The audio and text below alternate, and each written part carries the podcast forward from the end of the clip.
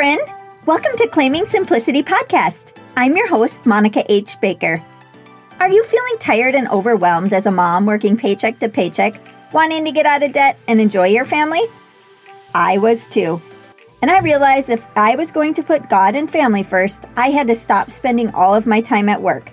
So I created a simplified life plan that allowed me to get out of debt, scale back my career, and still be able to live fruitfully. But with more purpose and time than ever before, and I never looked back. Inside this podcast, you will learn how to simplify your home and finances, learn simple routines, personal development, and connect your faith. I'm so grateful you're here. If you're ready to create a simplified life that you dreamed of, you are in the right place. Hey there! Thanks for joining me again this week on the Claiming Simplicity podcast. I forgot to tell you guys about my goats. Oh my gosh, we got five goats last week. We have a, a mama with a baby that's eight weeks old. We have another one that's six months old, another one that's eight months old with her mama that's a two year old. So that has been really fun. We added a bunch of different colors and I was gonna say maybe I added those on Instagram, but I think it was a story just so you could see those colors. They're so pretty, and they're different colors than the goats we have now. So that's been really fun. But I wasn't going to milk the mama for four days because I happened to work one of those days, and I didn't want to mess with the routine. But the owner said that she had a buckling on her as well. And so she thought that I should milk her sooner than later so that her milk production doesn't go down. So, anyways, I separated the mama and the baby the first night and milked her in the morning, and I got an ounce. I was like, oh my goodness, this is not going to be good.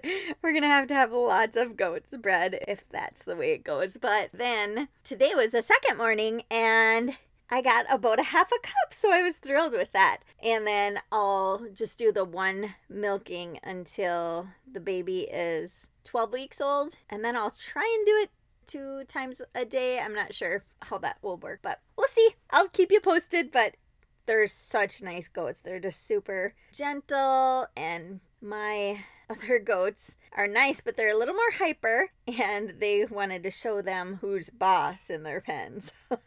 it's kind of funny. It was just fun to sit out there in the fenced area that they have. So just watching them and enjoying them. So that was fun. That's my update on that so far.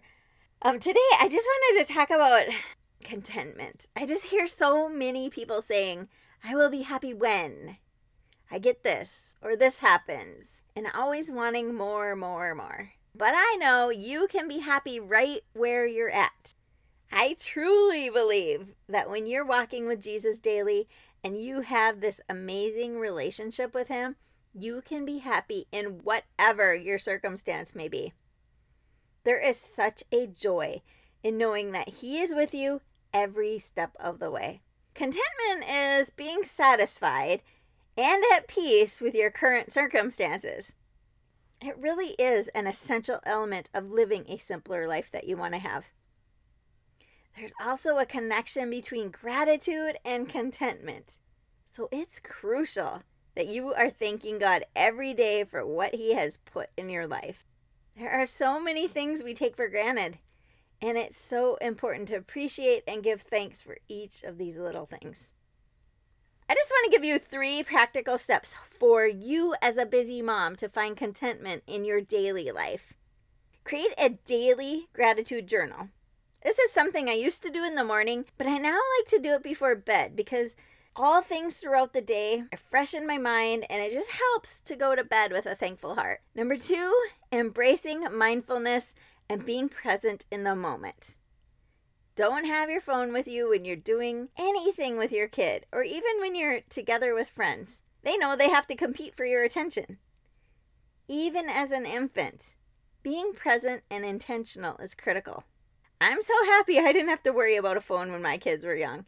It's one less thing that could distract me from just enjoying every moment. And three, simplifying your routines and schedules so you can focus solely on what truly matters to you in life. Always be true to what you value and that will help you become more content. Less is so much more. I can't even express that enough. I just wanted to share this message as we enter into this extra busy holiday season where you may be getting exhausted.